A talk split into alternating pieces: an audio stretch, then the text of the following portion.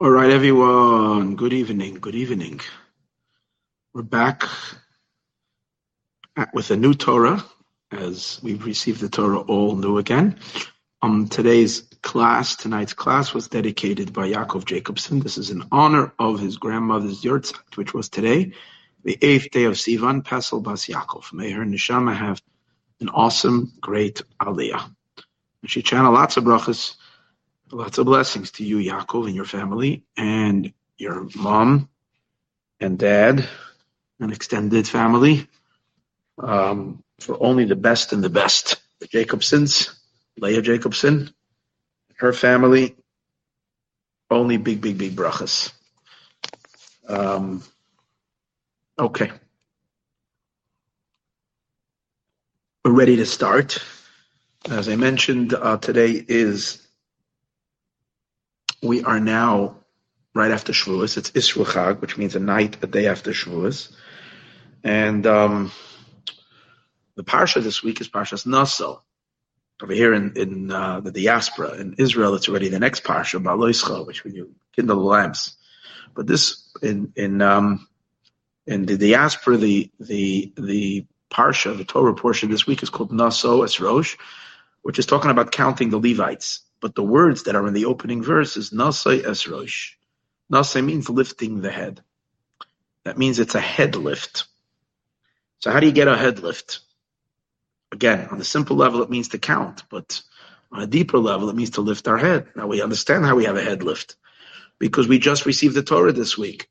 And when we receive the Torah, the divine, the divine mind is channeled down to us. Of course, that gives us a head lift it lifts us up unimaginably. And being that every year we receive a whole new level of Torah, so by that happening, um, we have an enormous head lift. So as much as we study Torah and as much as we experience Torah past year, uh, this year, which means when I say this year, we mean from now and onward. It's a, it's it's a, it's a, it's you know it's exponentially greater. Why? Because by Torah, the main thing is the divine. The godliness has to open up. To read the words, and you can be stuck in such narrowness and such superficial reading, such external a- aspect of it. Because the Torah is infinite and boundless and level and level and level. Yesterday we had an event here honoring the Holy Baal Shem Tov, and I read a piece to the audience. I read them a piece from the quote from the Holy Baal Shem Tov, founder of the Hasidic movement, where he writes that in every letter of Torah there's three levels. There is worlds. Every letter contains worlds, entire worlds, which means galaxies and big spiritual worlds. And beyond that, souls. Souls are far greater than worlds. Uh, souls are, are meant to mediate the divine into the world, so they're higher than the worlds. So on every letter of Torah is hinged and connected to, and it it it that letter is the is the condensation of worlds and souls, and higher than that divinity. And when we read the letters properly, then we enter into those spiritual worlds. And then we, from the worlds, we tap the souls. And from the souls, we tap the divine. And that's why we were supposed to learn with such awe and such excitement and such joy. We're supposed to literally kiss the letters one after, one after another because we're dealing with something so unimaginable. So the question is, how much do we merit that it opens up to us? How much do we really experience the divine aspect of it, or the soul element, or the spiritual worlds that are in the Torah? Or are we just reading it and that with our human, chunky minds and grasping it in a, such a thick, dense way? Um, so for that, you need the gift of God. That's why we're supposed to make a blessing when we before we learn Torah, we make a blessing. what's blessing? A blessing means to draw Hashem into the Torah. So every year Shavuot, on the holiday of Shavuot, Hashem gives us the Torah from new. And but the problem is, week sometimes you know can you know put our human fingerprints on it and kind of like you know, coarsen it. But the good part is today's just a day after Shavuos. So we haven't had any time for us to grubby it up. So now we have the, the, the ability to leave the Torah a little bit, to try to access the Torah. Instead of trying to draw the Torah down, we should try to lift ourselves up into the mind of our Creator, into the infinite. So as great as the Torah download from year to year happens, and we experience what we just mentioned, the Nasayas Rosh, the lifting of the head, the ultimate lifting of the head is going to be in the Messianic era because we know that one of the great aspects of the coming of Mashiach, which we're always talking about over here, is that that's when we are going to, our main occupation is going to be Torah study. All the time, two, uh, two things are going to change. Number one, now most of our resources are related to, you know, earning a living, taking care of our, just maintaining our physical well-being to be alive which involves all the stuff, all the chores and activities that we do. And if we have some time, we devote to Torah study. And there are those lucky Jews who have devoted their entire being to Torah study and study Torah all day long. And that's very special. They're elevated human beings by, by engaging and interacting with the divine every minute of the day. That's what Torah is. Torah is divine.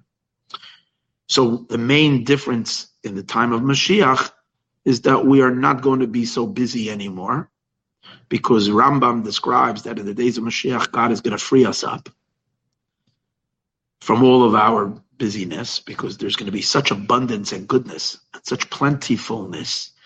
And I guess today's days we can understand that things are going to be reach such a level of automation that all the chores, like even today, you know, so I, I, I always shop for the shul over here.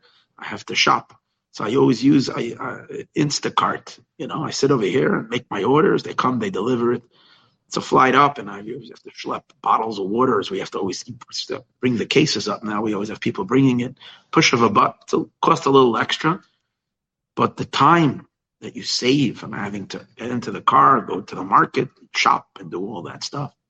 So imagine a world that uh, is where technology is going to increase a millionfold because Mashiach just advances the world in all sciences, in all aspects.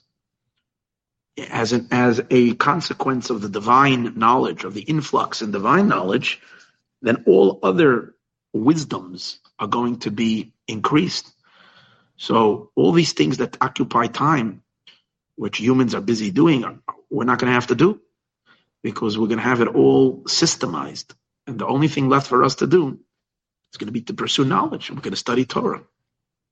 No headaches, no illness, no disease, no competition, at least not in the realm of materialism. So we're going to learn a lot of Torah. So obviously we understand that our level of Torah study is going to skyrocket. Like as much as we've, if you look at, for instance, uh, the history of the world, you see, you know, the levels of various different progression, and as they've been making way, you know, and you watch these, you watch these charts, and then you look at the last um, century, you see like the, the amount of how things like the charts go. You always say off the charts; they go so high. Talking about good things, um, because of um, the, the advance, which started mainly in the Industrial Revolution and all these, uh, uh, you know, once these discoveries are made and then the, the explosions of, of innovation, you know, Scott go, go higher and higher and higher. So obviously the same is going to be with the Torah, but on a much higher level. And at that time, so our knowledge of Torah, simply because of the time that we're going to have, in addition to that, um, we're going to study on a level where now the primary element of Torah study is to fix the world. When we study the Torah, we do a repair. We separate good from evil. And all the study of, of various of, of, of, of technical law, Talmudic study, which most of the people who study Torah all day long, that's what they do. They they learn and they study and they differentiate between permitted and not permitted, and all these various different things, kosher and not kosher, um, pure and impure, guilty and innocent, the various different things. These are all um, a way in which we, re, we, we do repair in the world. But above, but after Mashiach comes, we've already separated the good from the bad. The evil has already been separated from the good and extracted. So the world is just going, whatever is going to be in the world is just going to be goodness. No more evil, no more extraction. So now our study of Torah is going to be on a whole different level. It's really going to be to get to know the divine. So we're really going to start experiencing pure divinity, the divine side of the Torah. Um, and that's the Nasa Yesrosh. That's the lifting of our heads this week. It's amazing how Hashem made that the Shabbos after Shavuos, we always read this portion most of the time. Um, Nasa lift the head, because this is our this is our lifting of the head, and we ought to start getting ready for the to- for the advanced Torah study of the future. This is all preliminary. Now we go to something which is mind blowing. And that is in Isaiah and Yeshaya, it actually says that when Mashiach will come, there will be new Torah.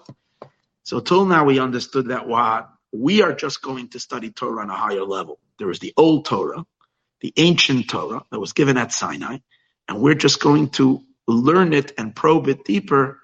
Number one, because we're not going to have any distractions. And number two, because the more external element of the Torah of fixing the world we're done with. And now we're going to get into the deeper part of the Torah. But that's all those changes are just on our end. But we're learning what we're going to find out now that when Mashiach comes, it's God will like give us the Torah a second time. That does not mean that he's going to give a new Torah. One of the principles of Torah is that Zosa Torah late to The Torah, Maimonides puts one of the fundamental principles of Judaism that our Torah can never and will never be changed. So we're always going to study the five books of Torah. We're always going to read the, the, the ancient Torah, but we are going to experience new divine revelation in opening up this book and squeezing out its fountains of wisdom, unlocking its fountains of wisdom that till now no mind, no one at all, no, no scholar, no mystic, no saint, no one has ever reached and touched such, even come close to the levels of wisdom that are going to flow forth. It's so high and so deep that it can only be studied from one teacher. Only the, only one and, and the and only teacher can teach us Torah on that level, and that is God Himself. So God is going to teach Torah, but his mouth, his vocal, his his channel through where he's going to teach Torah is that he's going to channel it to Mashiach.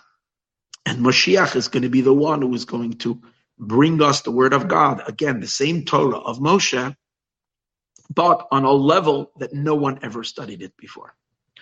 So where do we know this idea? It says, this is in, in Isaiah, in chapter 51, verse number two, 4, uh, Perek Nun Aleph, Pasuk Daled. Hakshivu Elai Ami, listen to me, people, God says. Ulu Umi, and my nation, Elai to me, Hazinu, pay attention.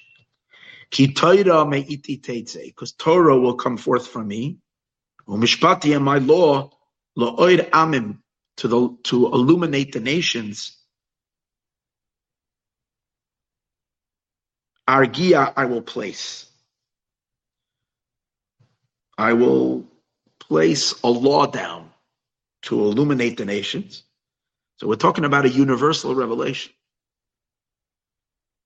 But Torah will come forth from Hashem. Me'iti teitze. So this doesn't just mean that the people in the world will pay attention now. Till now they weren't paying attention. It's the same Torah of Sinai, and now everybody will just be paying attention.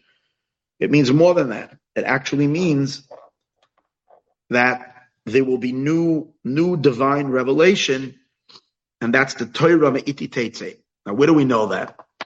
That God is going to communicate again and teach us Torah on a much, much higher level. So you'll just excuse me for a moment, then I'm going to go get the book. I, I was thinking to get it before, and I just the last minute forgot. So this is in songs in, in Song of Songs in Shir Hashirim in the very second verse. Let me bring it over here.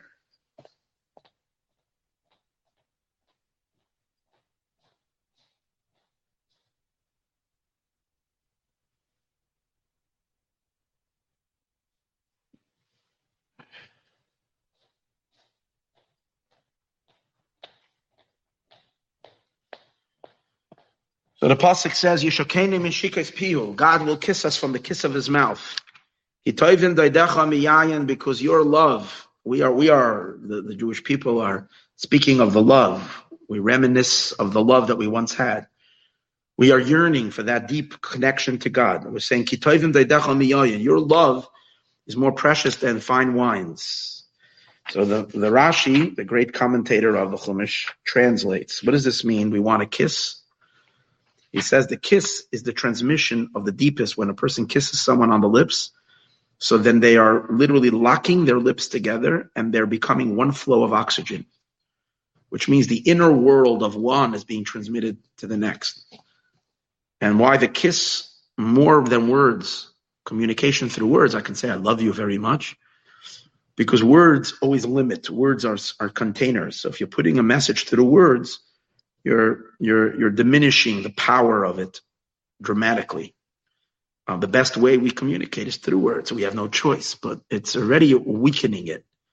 Um, the kiss means I'm I, I, my my energy and my desire to to bond with you, my love for you, to to share myself and unify with your soul, with your inner being is so deep that words that I want to communicate it is just not is not I can't communicate that.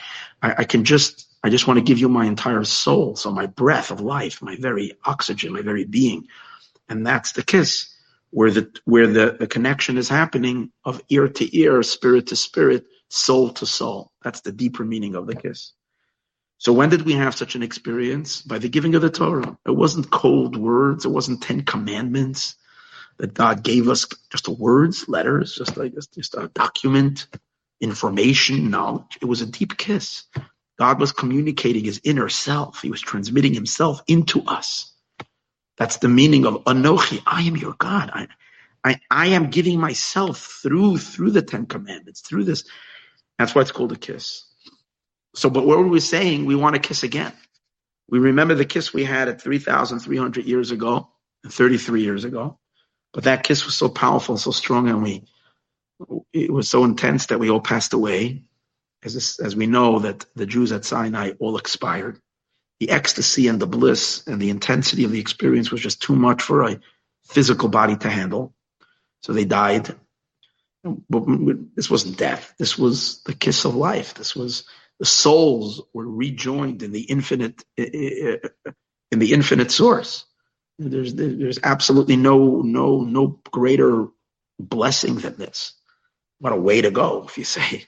But on the other hand, the purpose of life is in a body. So then God reinstated the souls into the body through the dew, the special dew that is going to resurrect the dead in the end of days. They experienced already that dew coming down and, and, and bringing their souls down back into their bodies. And this happened 10 times. By every one of the commandments, they passed out and then they have to be restored to life again. So that was the kiss. So we remember how unbelievable sweet that was. It's there and embedded in our subconscious. And we are crying. So the, the Rashi says that this is the cry that we have, especially during the exile. When we're so disconnected, when we're so removed, when we're so far, when we feel so alienated, we feel so un, uh, uninspired and non and, and not spiritual. We're so materialistic. So even maybe if we don't have a quest for the divine, but we would wish that we would want to want to be spiritual. We would want to yearn for this closeness. And that's the that's the cry. We're crying for the kiss. But Rashi explains that uh, hear these words. Um, uh, and those that love that we that we experienced at Sinai, is still so sweet upon the Jewish people. Mikol shashuya, more than any other delight. And that's what we're saying, better than wines. Wines are delightful. More than all the, the, the pleasure that we can have from wine. And wine represents the just the general idea of, of pleasure, of worldly pleasure. But we recognize that this pleasure and this delight, you, you know, far exceeds any other pleasure. And here's the promise. We are promised that Hashem will appear to us again. Levar lahem soy And he's going to reveal to us the secrets of the reasons of the Torah. Mr. And the inner hidden mysteries of the Torah. So the first time around, we got we got the body of the Torah, and some of the soul of the Torah was revealed in the body, but most of the soul of the Torah, which is its divine side and its infinite, deeper, godly meaning, remained above and beyond our experience and our minds and our our uh, our our consciousness and our uh, when when when so that's what we're promised that we're going to have a second round.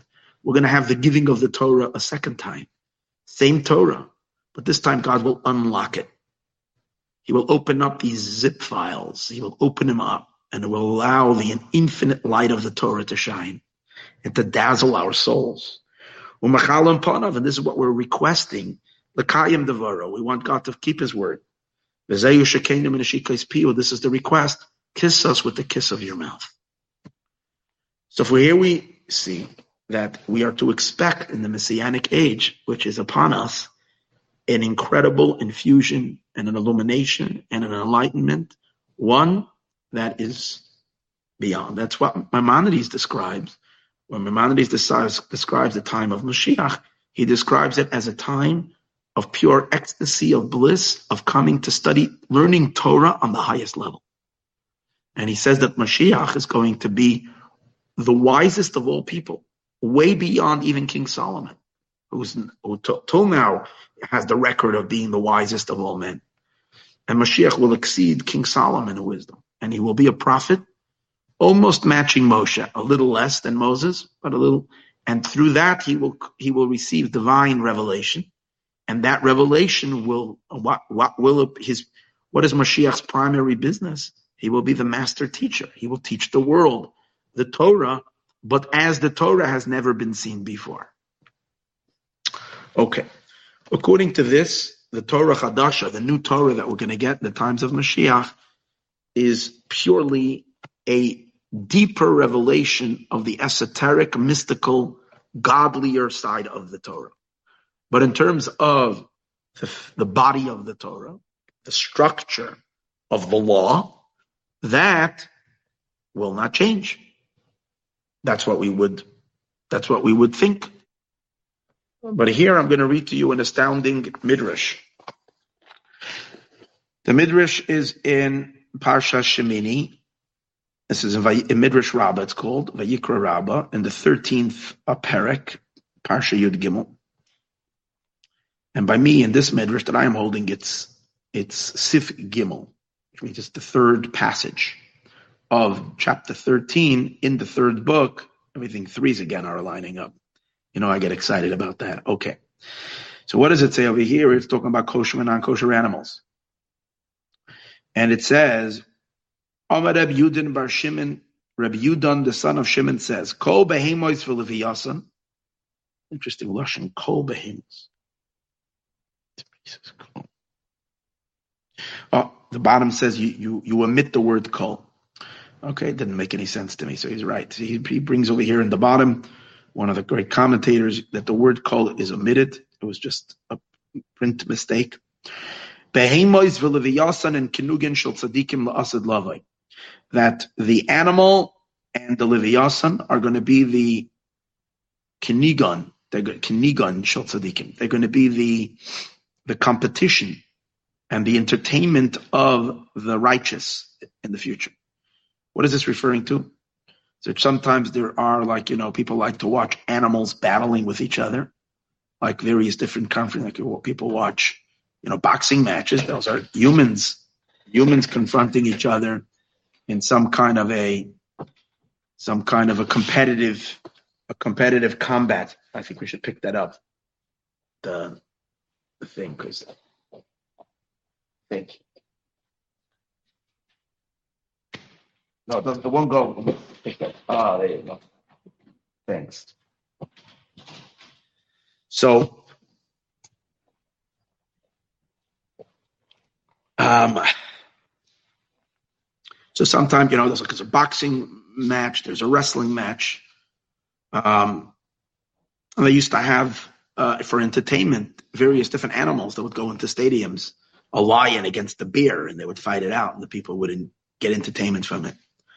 So it says that in the future there is going to be this kind of a entertaining match, and that is the superfish, which God is called the Leviathan, which is like considered the superfish that's in the ocean that's like ginormous, um, and uh, it will be God. Obviously, we realize that this is midrash, so this has to be understood a little bit more metaphoric. But it does say that there's going to be there is a fish, a huge fish, which is going to go into a confrontation with this huge, huge, huge bull called Behemois over here. Other places it's referred to Shar Habor, this huge, super mega beast. And they're gonna and they're gonna have they're gonna, you know, battle it out one with each other. And it says over here, whoever wasn't busy watching all these uh, entertainment matches in this world, which is a waste of time. You know, people that pay so much money to go to uh, to watch a, a, today's days they sell these the, just to watch it on on uh, on uh, I don't know on whatever Netflix or whatever it is they also charge money, but to go to this to this to, to, to wherever wherever they have these matches in Vegas or whatever enormous amount of money, but that's a real waste of money and a waste of time. So whoever is not busy watching these things, but busy instead spends their energy doing productive things in this world, is going to be allowed in to watch this great competition. Because this is already a, a godly stimulated fight between these two entities. Now, again, this has mystical meaning and mystical meaning and mystical, mystical meaning. And what happens? Uh, now, in the end, as they go at each other, what's the, the end result is that both of them would be killed. The fish and this this ginormous fish and this ginormous animal and that's going to be turned into a great feast for the righteous in the days of, the, of Mashiach. And been an ancient Jewish uh, tradition that there is a big feast and a meal where God Himself comes to that feast, whatever that means, and all the and Abraham and Isaac and everybody's there.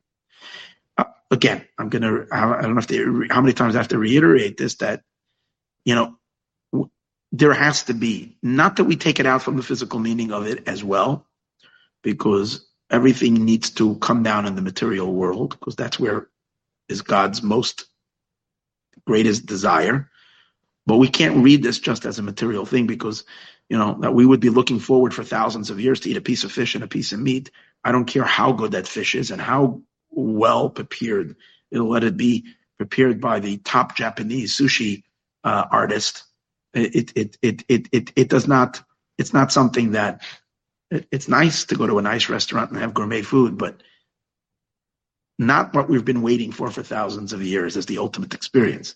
So we understand that there's deep meaning of what does it mean we'll be eating this fish and we'll be eating this meat and so on and so forth. It comes along with incredible godly revelation through the meat and through the, the fish.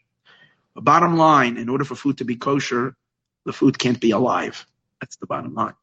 So what happens is the fish ends up killing the, the, the big animal, the big bull. The bull ends up kidding, ends up killing the fish. So now a bull killing a fish is not a problem because a fish doesn't have to be a fish is kosher if it's a kosher fish. Not all fish are kosher, but fish that have fins and scales are kosher. Now the leviathan is a kosher fish. That's not a problem. So it's not a whale because a whale is not a kosher fish. It's some other huge fish. So I don't know, a huge, huge salmon, a huge tuna. I don't know what it is, but it's a, it is a huge fish, but it's a kosher fish. But the problem is it has to be dead. But the, the, the, the, now the way a fish dies doesn't have any any any ritual law of how it has to be. As long as the fish is dead, it's kosher. If it's again from the species, that's kosher. However, an animal, in order for an animal to be kosher, it needs to be ritually slaughtered in a kosher manner, and that requires using a knife and slitting the animal's throat. No other way can make an animal kosher. Again, first it has to be a kosher animal, but a bull is a kosher animal, a bull, a cow. And then it needs to be slaughtered in the right way. You can't shoot it with a gun, with a bullet. You can't bang it on the head. All that would make it absolutely forbidden, non kosher. So here you have to slit the throat. So it says, how is the throat going to be slit? So the animal, the, the beast is gonna is gonna plunge its horns into the fish. The koiroi and he's going to rip him. The leviyasa and the leviyasa noitetz lebehemois besampira is to slice the animal with its with its uh, fins. V'noichroi and through that he's to puncture it and kill it. That's how, and that's to be like seeming to be that experience is going to be now obviously Judaism. I'm going to go back if that I have to say this again and again because I know people will get all upset. You know, why is this entertaining? This is entertaining because it has some deep godly significance. This is going to be an experience of realizing the ultimate fi- grand finale of competition of competitions, and it represents something very, very deep and powerful in the in the in the cosmos of various different accomplishments which have been accomplished through different types of service, the fish type of service, the beast type of service. This is it's not the subject tonight. So I don't want we could talk about that, and I have a lot to say about that, but not now. Um, we're just bringing this because I'd like to come to the great um, halachic element of here, which is like really phenomenal. So the, the sages right away object to this. The chachamim and the chachamim say, "Hold it. This is not kosher. It's not kosher for a few reasons. Number one, in order for an animal to be kosher, a human has to has to slaughter it. If if an animal's throat gets gets slit accidentally through a machine or something, it's not done through a human being, you know, uh, not kosher. So over here, since a fish is the one slicing or sl- slitting the throat of this of this big animal, not not kosher. But in addition to that, basic element of kosher slaughter is that the knife has to be has to be as smooth, as sharp as possible. The knife literally ha- can't have even the tiniest little chip or crack. The knife has to be the way, you know, the way they, they check the knives, they run it on their tongues. You'd think it would cut the tongue. They have to know how to do that because the tongue is so sensitive and the tongue can feel even the tiniest little nick that they're, or they would, they do it on their nails. The shochet, this ritual slaughterer, puts it on their nails and he has to go through the knife many times, and you have to give it to person to inspect it. It's a whole procedure. It's not easy to use a, you know. Now, the, if you if you ever see this, the, the the the the fins of a fish, it's serrated. It's not smooth, so it's not kosher. So this whole slaughter over here of the animal is a non-kosher slaughter. If so, the meat is then considered not kosher. And this is going to be the ultimate party where everybody, all of Israel, everybody's going to be there. All the righteous people, all going to partake in this feast. How can they eat the meat? That's the question. You can use every type of shchita, every type of thing, but you're not allowed to use a sickle. You're not allowed to use a sword, because a sword, a saw, not a sword, a saw. Saw is a raggedy end because it rips, and that you're not supposed to do that. It has to be a smooth cut. So the Midrash continues, says Rabbi Oven, Rabbi Oven, the son of Kahana, God says, Torah a new Torah, will come forth from me. It quotes this verse, Torah me'iti teitze, the Torah, a new Torah will come out from God. It's interesting that it adds one word. In the verse, it doesn't say Torah Chadasha. It just says Torah me'iti teitzi. Torah will come forth from me. The Midrash adds a word. And every in many places where it's quoted, it adds this word. Torah Chadasha, new Torah will come forth from God.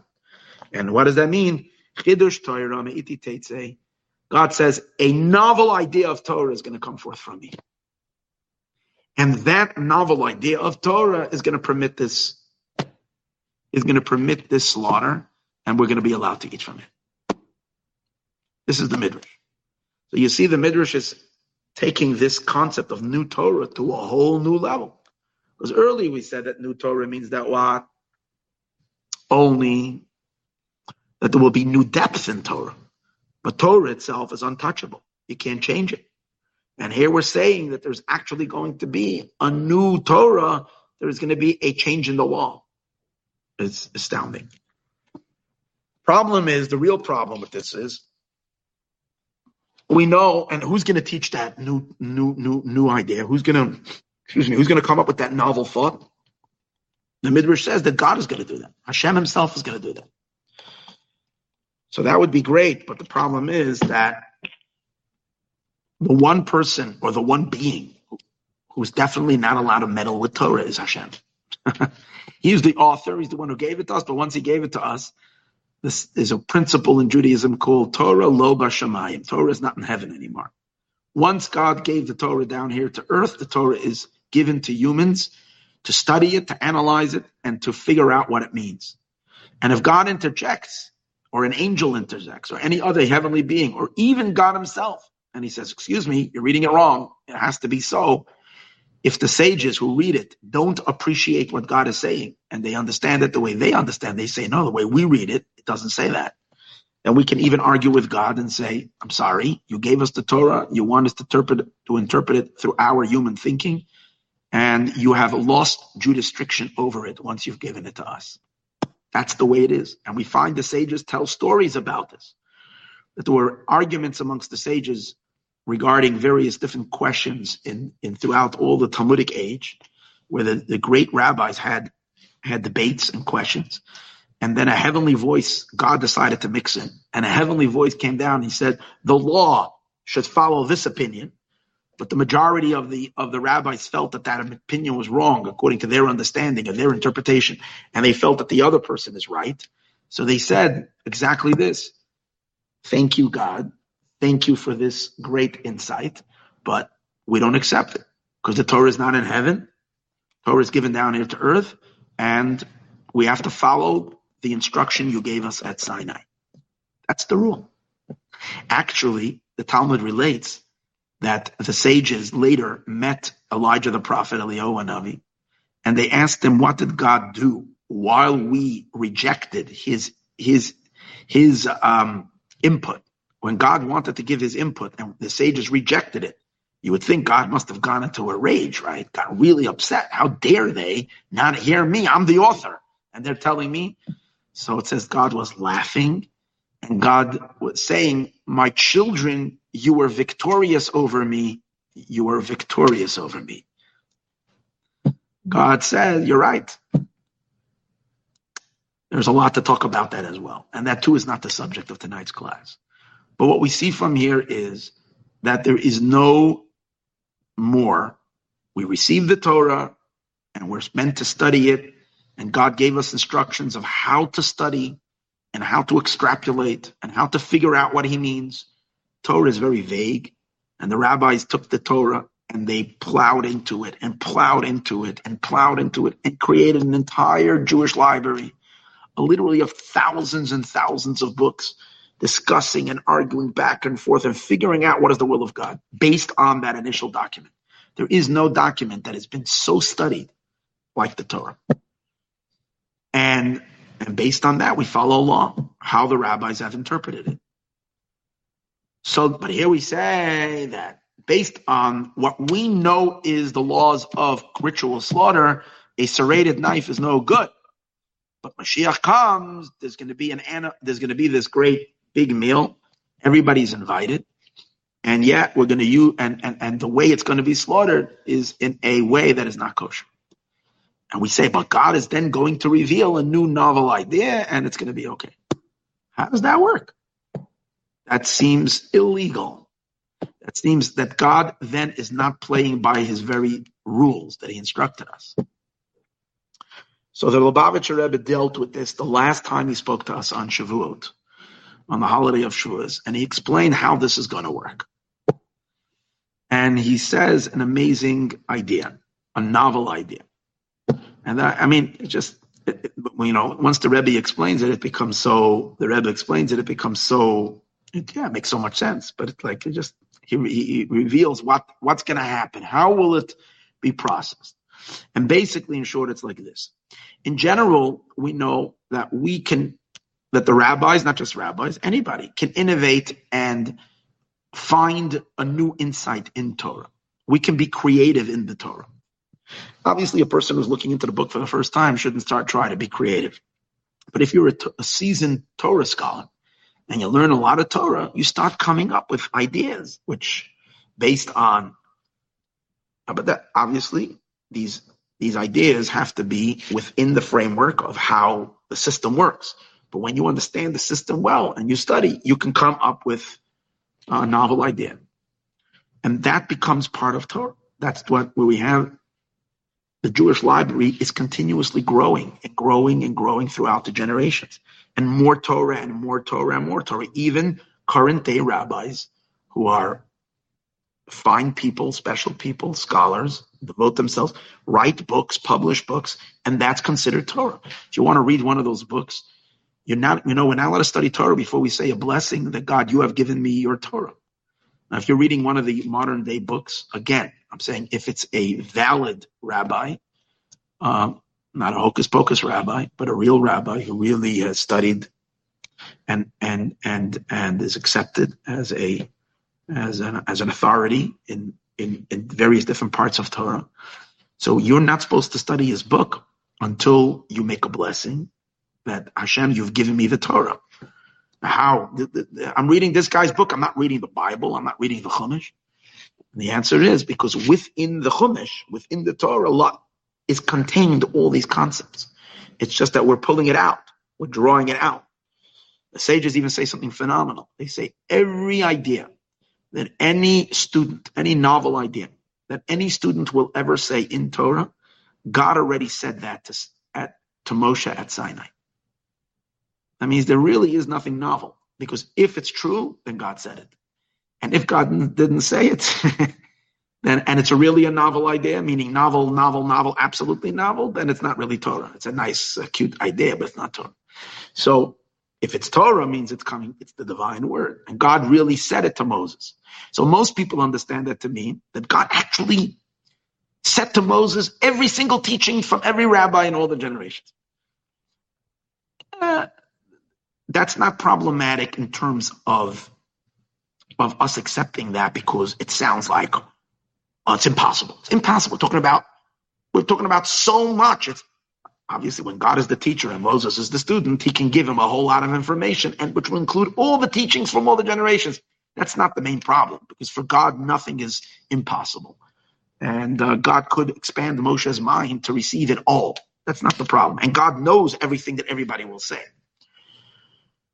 The reason why we don't say that is because the sages refer to the, these novel ideas as a novel idea. Kol Masha Talmud, in the words of the sages, I'm quoting the Hebrew or the Aramaic. Kol Masha Talmud Vasik Asid Lechadesh. It's actually Hebrew. Or everything that any student is going to be Machadesh, which, which means a novel thought, it was given to Moshe. So the Rebbe says, if it was given to Moshe, then it's not a novel thought. What's novel? Novel means it's your insight, but it was said already. You're just repeating so we can argue, and say it doesn't mean it's it's novel because in the last three thousand years no one said it. Moses heard it, but every no one else heard it. So it's really novel. But the Rebbe, the Rebbe learned again. This is the Rebbe's way of seeing it. Is that no? God didn't necessarily tell Moshe every teaching and every from every from every every insight that the every gematria numeric uh, thing that the Arizal reveals or some other rabbi in mysticism and halacha.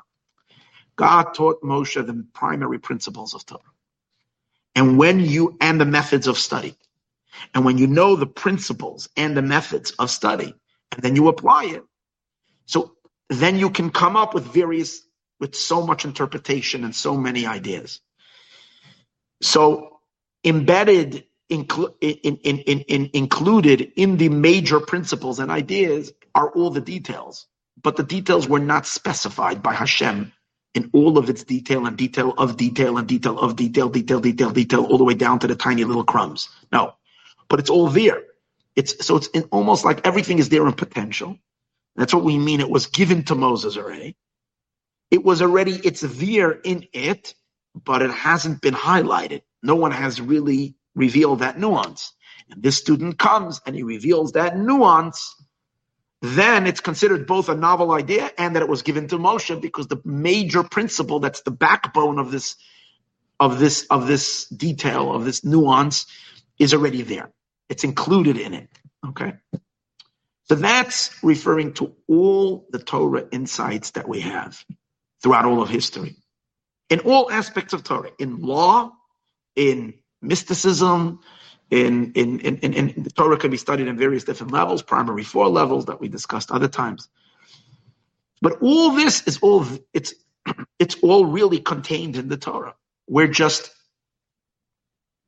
unpacking it.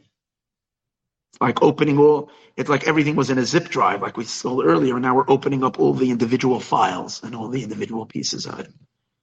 And that's novel because no one ever saw the detail until this person was given a special merit that he can find. And, and you know, by the way, it says in Tanya, in the, the great Hasidic work Tanya, that every single person is obligated to find his or her part of the Torah and to innovate novel ideas. Every person is obligated to do that because you have certain teachings in Torah that God has made that only your unique soul has the ability to dis- make that discovery and extract it. So you're not really creating it, you're just extracting it. But no one else would ever be able to unlock that thought or that idea. Only you, unique to your type of soul that you have and experiences that you have that have conditioned you to think this way and see this way and be able to discover this thought. Okay. Now, there are certain elements in Torah that are so deep, so deep, so, so deep, that no one is able to extract them. No one can unearth them. And the only one who can unearth them is only God Himself. That's what's so cool. Which means there are teachings of Torah that are unearthable by anybody. Or I would say so many different levels. There is the more easy extractions, stuff that are easy to find. They're like right just beneath the surface. It's like digging in the ground. So there are like you're looking for water or something. So if you're in a place where it's very watery, so then you can dig just, you know, a foot or so and you can already find water in the ground. And then there are places where the water is very, very deep and you need a and you need to really dig, dig, dig, dig. And then there are places where you say a regular person can do it. You need a massive drilling company that comes in and drills all the way down and finds the water. And then there are such depth that there is water there, but even drill, the, no, no created drill has ever, no one has ever created a drill that can go so deep. Right? That's kind of the idea. There are parts of Torah that are that that ordinary people can find. There are certain gems of Torah that you need a great tzaddik like the holy Baal Shem Tov for him to be able to find it and to reveal it. Or like the holy, uh, you know, Ari or Reb Shimon Bar Yochai, like people like that who are way above and beyond the rest. And they have that ability, that eyes that can penetrate deep, deep, deep, deep and pull out the jewels that are hidden, the diamonds that are buried so deep in the Torah that regular human minds wouldn't comprehend, but these godly minds can figure out. But then there are gems of Torah that are so deep that even the godliest of minds can't find that only God Himself can extract. That extraction and that level has not yet been revealed. And that's what's going to start when Mashiach comes. And God will then reveal his insight and his way of his ideas. When God will reveal, which includes all those secrets that we spoke about before, the mystic, mystical ideas. That's the first idea of new Torah that's going to come when Mashiach comes. It's the mysteries, the hidden secrets, divine secrets that even the Zohar couldn't find even like the Ari, the holy master Kabbalist, the holy writings of the Ari, even the Ari couldn't find. These are like God will reveal. Who's going to receive it? So it's not going to come directly to us from Hashem. It's going to go first into Mashiach. Now, how is Mashiach going to receive such bright light, such revelation, such such um, insight? So Mashiach is not going to immediately plug in through his intelligence because no created entity can conceive this with their intelligence. Even Mashiach's intelligence can't receive it. Mashiach is going to receive it through his incredible capacity of, pro- of being a prophet.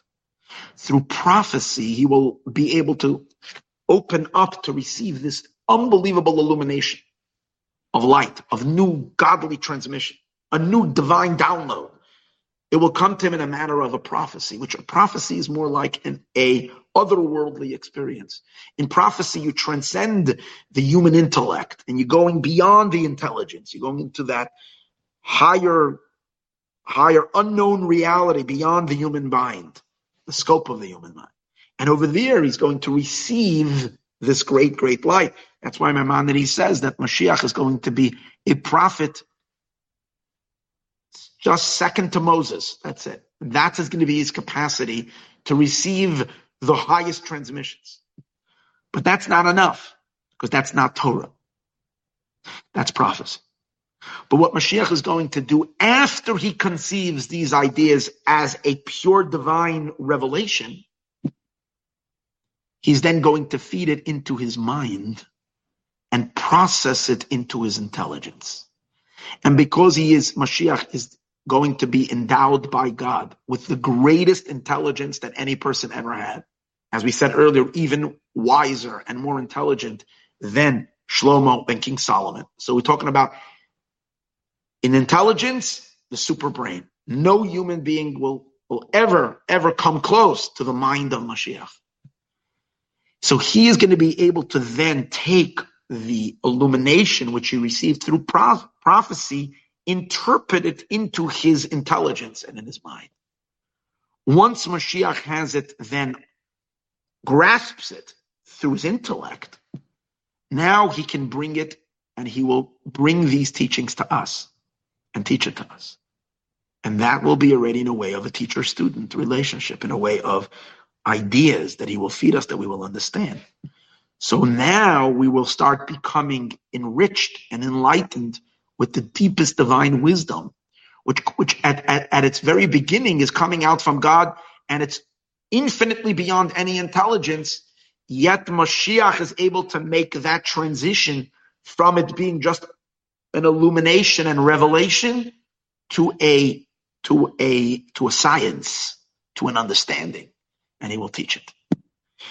That's regarding all the Torah mysteries, all the Torah secrets, the, the deep secrets.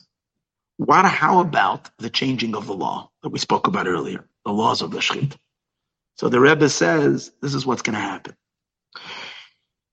In the Torah, somewhere in an unknown place that today no one knows how, where, and when, but in the Torah, there is a certain little loophole over there, which allows and says that the particular, that even though a, a slaughter of an animal with a serrated knife is not kosher, it doesn't apply to that particular meat that will be slaughtered by the fish by the Leviathan. Now, based on Torah knowledge that we have today, there's no such an exception. No one knows this exemption. It doesn't exist in the Torah as we study it today. But it's there we're blind to it. You know, it says that um, you know when Yishmael was was was was escaping with Hagar, when when not escaping when when Abraham sent his son Yishmael away, he banished him. So the, lad got fever, and his mother was carrying him, and then she we read we read this in Rosh Hashanah, and then the kid's fever was running high, they were in the desert, and he was going to die and she put the baby down because she said, I don't want to see him. She wasn't a baby, he was already 13 years old, but I don't want to see my son as he dies. And she went off at a distance and she was crying. It says God heard, not her cries, he heard, he heard his cries, Ishmael, and God opened up her eyes and she suddenly saw a, a spring. And she took water and she, and she was able to revive him. The sages derive from here that you can be things can be around you, but we don't see it unless God opens up our eyes. That's why we know there's a custom that when we lose something, um, let's say you lose your shoes, your glasses, your keys, your an important document. You know how many times is did we run around our house? Like 30 times. I don't want to tell you this, but I this is like one of my miseries in life because I'm very absent ab, abs, uh, absent-minded. So I'm always losing everything.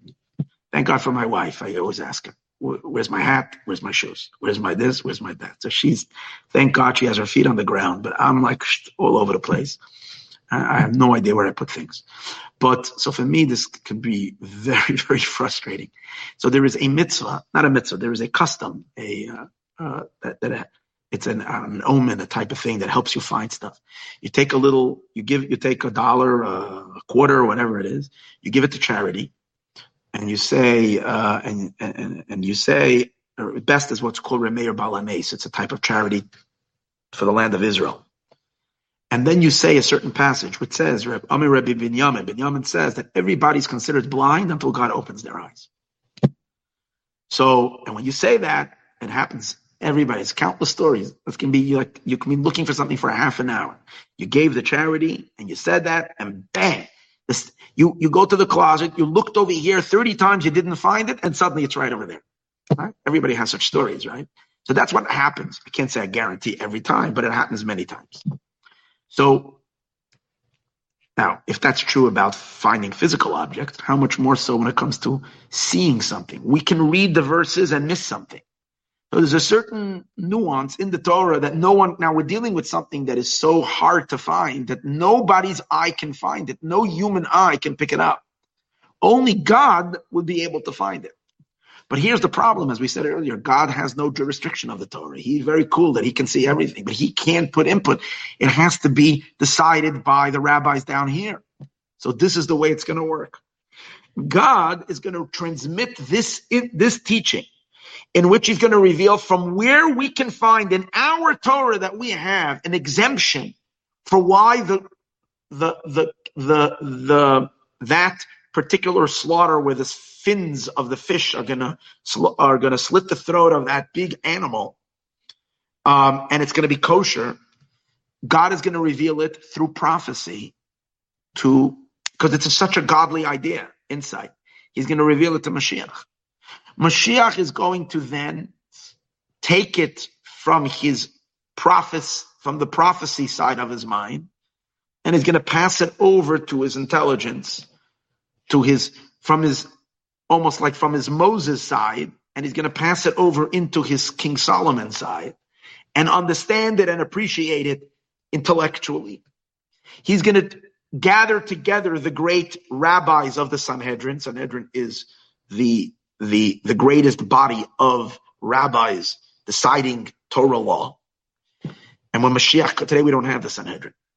When Mashiach comes, they're going to be restored. He's going to teach it to them and show it to them where it where it says. And they're going to agree that that's true. It makes sense based on all the previous principles that they know are true. It's just that they, they till now no one can see it. Now they can see it, and they're all going to give their stamp of approval. So, and then it's it's okay.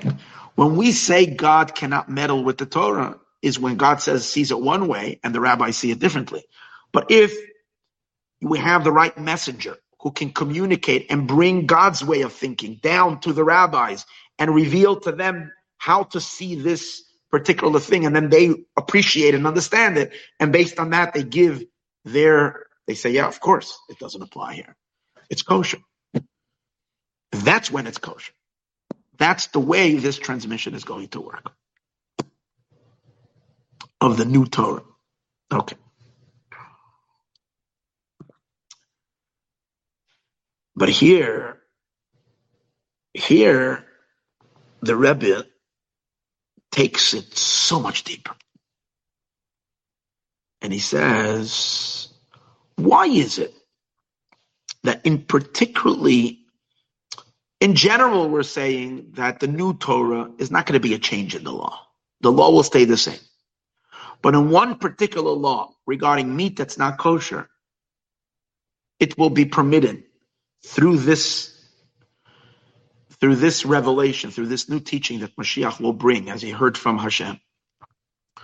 Why, out of all things, will it be in in this particular law regarding food that would not be allowed based on our current understanding, but then it's going to become permitted?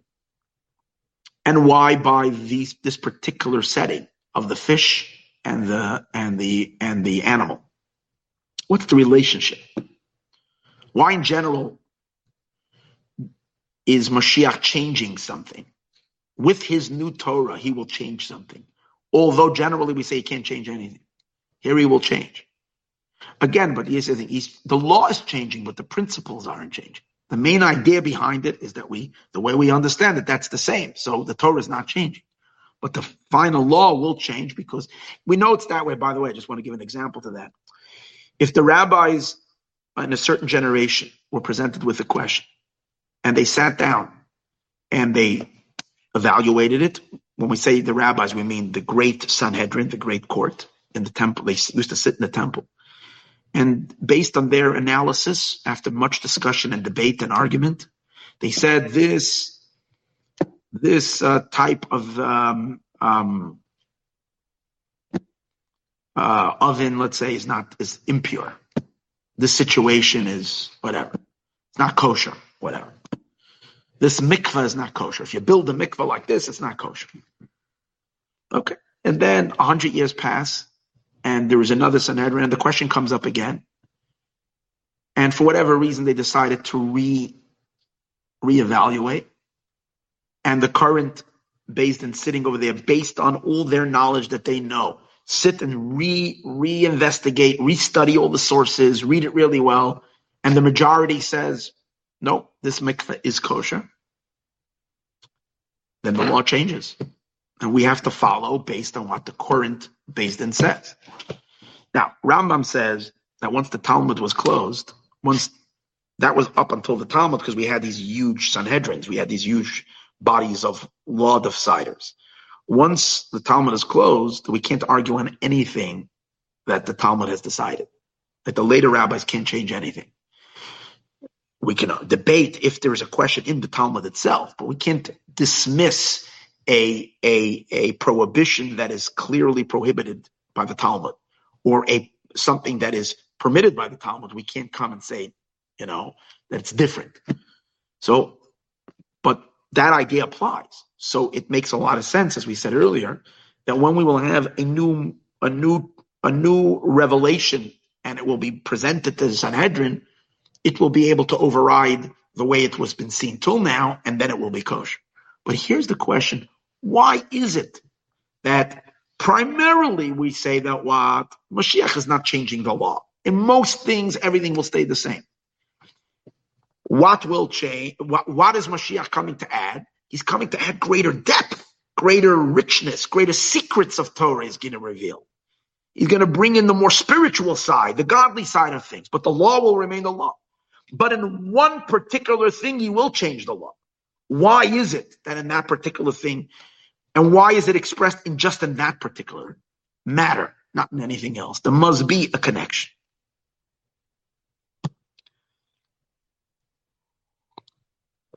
Now, there's another element where we find that when Mashiach comes, there will be a change in the law. But that case is different, and I'm going to explain it in a moment, because it's not a new idea that it's, we're only going to discover after Mashiach comes. Rather, we know now that one mitzvah is going to change after the coming of Mashiach. That means when it comes to the the um, the, the, the shechting of the of the, the slaughter of the fish of the fish of the animal, that according to what we know now, it's not kosher. When Mashiach will come, we're going to hear something, a novel thought, a novel idea coming from God Himself, and it's going to make that it's that the Din is going to, as we said earlier, the, the court is going to reevaluate and say that in that case it's kosher. Fine. But is there any mitzvah that the Torah tells us already from the very beginning that you, you observe the mitzvah like this, and when Mashiach comes, you'll observe the mitzvah a little different. So, for instance, we wear tzitzis. So tzitzis has tzitzis are these fringes that Jewish men wear on the and the and the corners of their garments. So we know that there are four tzitzis on the four corners. Now, what happens if you have a garment that has five corners?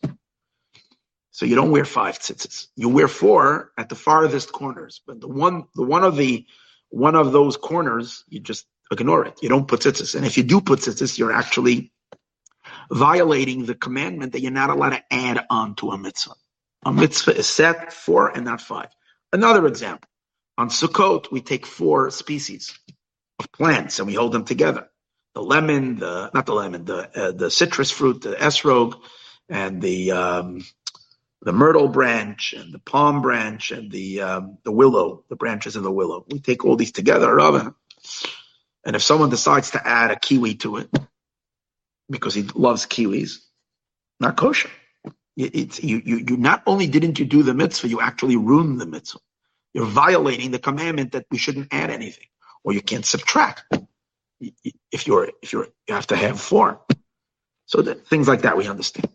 But here there's going to be a mitzvah where God will, where, where the Torah says that even though now you're fully, completely fulfilling it with a certain number, when Mashiach comes, you're going to do it with more. And what is that? It's talking about um, the cities of refuge, where when someone kills someone accidentally, the law is that, meaning unintentionally, and um, so they're not liable to be put to death. But the murderer, but they not they don't get get off scot free. Have to go into this place, and if they don't go there, then the avenger of the blood, which means a family member, is allowed to kill them. So they have to run and stay in that place, and they have to stay there sometimes for many years until the high priest dies. That's the way it works. So it's possible that they're going to be in the city of refugees for two weeks, and then the high priest dies and they're out. It's possible they can be there for 30 years. They have no idea how long they have to go there. It's, it's almost like being sent to prison, but it's not really a prison because you, you have a whole city to go, but you can't leave the boundaries of the city. And if you do leave, then you're making yourself vulnerable uh, to the to if someone would you know take the person's life that won't be liable. They were allowed to do because the person was not allowed to leave the city. Okay, that's the rule. Today's days, meaning in the time of throughout in all the past, we were supposed to designate six primary cities in the land of Israel for Ir Miklets. For these cities of refuge, six cities. The verse says that when the Mashiach will come, God is going to expand your land. He's going to add another three three provinces or three areas or three countries are going to be added to the land of Israel. Israel is going to become much larger. So God says at that time, you're going to add another three cities of refuge. There's going to be altogether nine. So here you have an example of a mitzvah that changes. Tzitzis won't change. Four tzitzis. Or, or esrog, uh, the, the, the four species of the of the of Sukkot won't change. All other mitzvahs stay the same. This mitzvah, it's not six, it's nine. So that's an exact. Here you see another place where there is some kind of a post Mashiach adjustment to a mitzvah. Now, obviously, on that case, the question is, and this everybody asks, which I'm not going to go really into it to explain it, even though the Rebbe does talk about it, but there's just so much information in this talk that is just mind blowing. But in, in, in over there, he discusses the idea that the question when, when Mashiach will come, will there be more accidental death or less accidental death? God will remove all death from the world definitely people won't have an, an evil inclination. You know, sometimes today's day, sadly, you have what's called road rage, right? You know, you cut person cuts another person off, and people are so out of their minds that they'll pull up on the side, God forbid, and pull a gun out and shoot the other person. Little children were killed from nutcases who get angry on the road just because someone cut them off, they shoot them. We hope that you know Mashiach comes. We know that God will remove the evil, the evil, evil spirits from the world, and those who don't want to drop the evil spirit will be removed as well. Uh, hopefully, you know, so the people that will be alive in this world will be good people. So there definitely won't be intentional murder. If there won't be, and we would understand that there will probably be less accidental death. Because death in general will become far less. We discussed that on Shavuot. We had a whole class whether there is still death after Mashiach or not. But so, if anything, we could we can downsize the the cities of refuge, not not not not increase. So that's a good question. So we're not going to deal with the the the practical element of it. Well, what I am going to talk about now is share some phenomenal thought, which connects these three things together. Of why, when the new Torah comes, when Mashiach comes, we're going to have, on the one hand, new depth, new inner teachings of the inside of the Torah. We're going to have a change regarding the the kashrut, the laws of kosher regarding one particular kind of meat, which would be deemed non-kosher today, but when Mashiach comes, it's going to be kosher. And finally, what's this idea of adding more um, cities of refuge to a um, to increase that as part of the Mashiach expansion of Torah? Why is there a thread that runs through these these three ideas? So the Rebbe says something just absolutely mind blowing, and I'm I, I was teaching this a little bit over the holiday, and I and I'm happy. I'm so excited to be able to share it today. And this is the idea. In general, um, we look at the Torah, we find there is so many positive. There's positive commandments in the Torah. There's all kinds of things the Torah wants us to do. And then there is prohibitive command. Look at the Ten Commandments. I think it's about of half and half in the Ten Commandments. Or maybe, maybe, no, no, no. I think there is, let's see, I am God, your God is a positive commandment that we should believe in God. Um, remember the day of Shabbos is a positive commandment. Honor your parents is a positive commandment. Three. I think all the other ones are prohibitive commandments.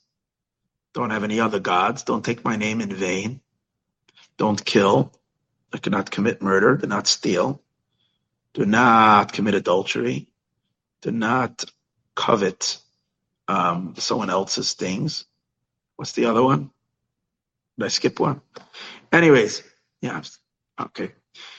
Um, whatever it is we have over here, um, most of them are prohibitive. Three or four positive. So yeah, loy sachmoid and loy So these are these are these are both uh, they're they're both around the same same type of thing, but they're both prohibitive. Seven prohibitive commandments, three positive commandments. In the 613 full, when you count all the commandments, not just the 10 commandments, 248 are positive, 365 are prohibitive. Now, why is there so much more? So it comes out that in Judaism, there is so much more no than there is yeah. So much in Judaism is about what we're not allowed to do. And there's less in Judaism about what we are supposed to do. And that can be a little troubling. Why is there so much no more than there is yet? Wouldn't it be great if there would just be so much more yeah than no? So much no. Now we can argue and give a more basic um, simple answer and say because there is when we're doing when we're doing a yeah, a positive commandment, when we're doing something, then what we're really doing is we're cultivating the good that's inside of us and cultivating the good potential that's inside the world. So we're like developing this world. We're bringing out the goodness that's in this world. And we're building up that goodness. Or in the terminology of the mystics, we are fanning the flames of the sparks of holiness. We're uncovering these sparks. We're revealing them. We're actualizing them. We're, what are we doing when we are avoiding, when we're engaged in a prohibitive commandment, when we are what we call practicing a no, not practicing a yeah? When we're practicing a no, what we are doing is we are rejecting a, a negative entity in the world. We are pushing away something bad. We are eliminating a dark force. Based on that, we can argue and explain that the reason there is, there is more no than there is yes is because sadly this world is proliferated and filled with all kinds of dark stuff. So there's more demonic dark stuff in this world that we need to get rid of. So that's why we're so busy with the no. And then there is there is a lot of yet, a lot of good potential too. But if you're looking at them, like in Tanya describes our world, the great mystic book from the right, and then he quotes this from the holy master, the holy Ari, um, Rabbi Luria, the great mystic, that this world is primarily evil in terms of the world after the sin of the tree of knowledge, so much bad, so much corruption, so much. So it takes a lot of no's to wipe it clean, to reject it, to break it by saying, no, no, no, no. We're breaking all these dark forces. And God obviously knew how much yeah and how much no is necessary. But that's not a comforting thought. That kind of thought makes us feel like we're living, there's, you know, it, it's a depressing thought because there is, if, if, if, if there is, that there is so much, yeah, good, we will overcome the darkness, but the fact that there is so much no, and, and when you look at your own life, so much time we're battling against the negative forces inside of us. Wouldn't it be better if we can use that energy for the positive? So we do know that the best way to battle the negative tendencies and, and, and, and not such good things inside of us is by is by occupying yourself with good, automatically the negative stuff keep away. That's true. But still, the very fact that we're told, we see from God's instructions to us that it's almost like God is saying, I know there's more bad in you than there is good. So let's focus so much on the bad stuff and, and rid yourself. Not this, not this, not that. That's not a, that's not a positive thought. that's, that's a, a, a, a, a putting down thought. So let's see if we can turn this around and see that it's not that way. It's actually marvelous why there is so much no more than there is yeah. You see, the sages tell us that the Torah preceded the world. The Torah preceded creation. 2,000 years. Now, before creation, there is no time. If there is no time, there is no 2,000 years. So obviously, it means 2,000 levels, not just years. It's levels. It means that the Torah is above and beyond the world and everything that's existing in the world. If that's the case, so much of the Torah is talking about all these dark stuff, witchcraft and and and and murder and and and and and all kinds of depraved act, acts and so on and so forth. The Torah is going into all these ugly deception and lies and and the Torah is telling us how these are all negative things and bad and keep away from that. But hold it, if the Torah precedes the creation, pre- preceding the creation, all that exists is God. What's God thinking all these negative thoughts about? Like, wow, God's sitting there thinking about all these hypothetical, real dark things. Come on, God, you have nothing else to think about, only about these dark stuff. If it's only God and the Torah, God and God and the Torah, Torah is his. So what is he thinking about? What's all this? What's all this garbage doing there? So obviously we have to say that what we're seeing the Torah talking about good and bad as it's coming down into the world, that's only a garment. There is something so much, so much deeper over here. There is a level where the Torah is completely divine. And over there, the do's and the don'ts, the yes and the no's, are all about God. They're not about ugly stuff that we have to reject. You know, it's only about Hashem. So what's the real story in the Torah? What is it really all about? The real story is as follows. God, through the Torah, allows us to connect to Him. He's allowing us, He's expressing Himself to us. He wants us, He wants to open Himself up to us. In that case, there is two ways in which you can get to know a person or any entity. One way is to positively identify their character traits, their personality traits, their characteristics. And based on that, I know you. I know what type of person you are. You're a mellow person. You're a stricter person. You're a kinder person. You're a softer person. You're a tough person. Don't right? You're you're stern, you're strict. No, you're very soft and and easygoing. You're happy, you're depressed, you're down, you're fun to be with. You're not so you're irritating. It's irritating to be around you. Like everybody's got different different things and features that make up their personality, and I can get to know a person and get to know all about them, what type of person they are, what they're into, and so on and so forth. And then you kind of get a description of what the person is like. But on some level, through all positive identifications of the person, you're only really tapping the external element of the human being. Because the external element of the human being can be described with all these positive identifications. what you like, what are your. If you want to go a little deeper into the person and get to know the person as they are, in a sense, beyond association with this or with that.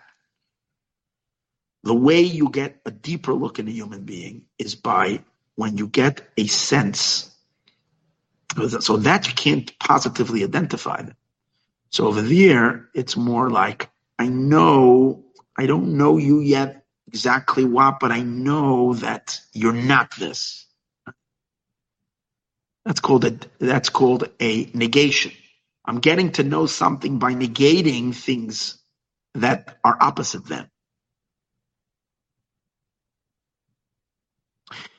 It's like, you know, in relationships, in your spouse, there are things that your spouse loves and makes her really happy. And by it's it's really good idea to get to know what your spouse really likes.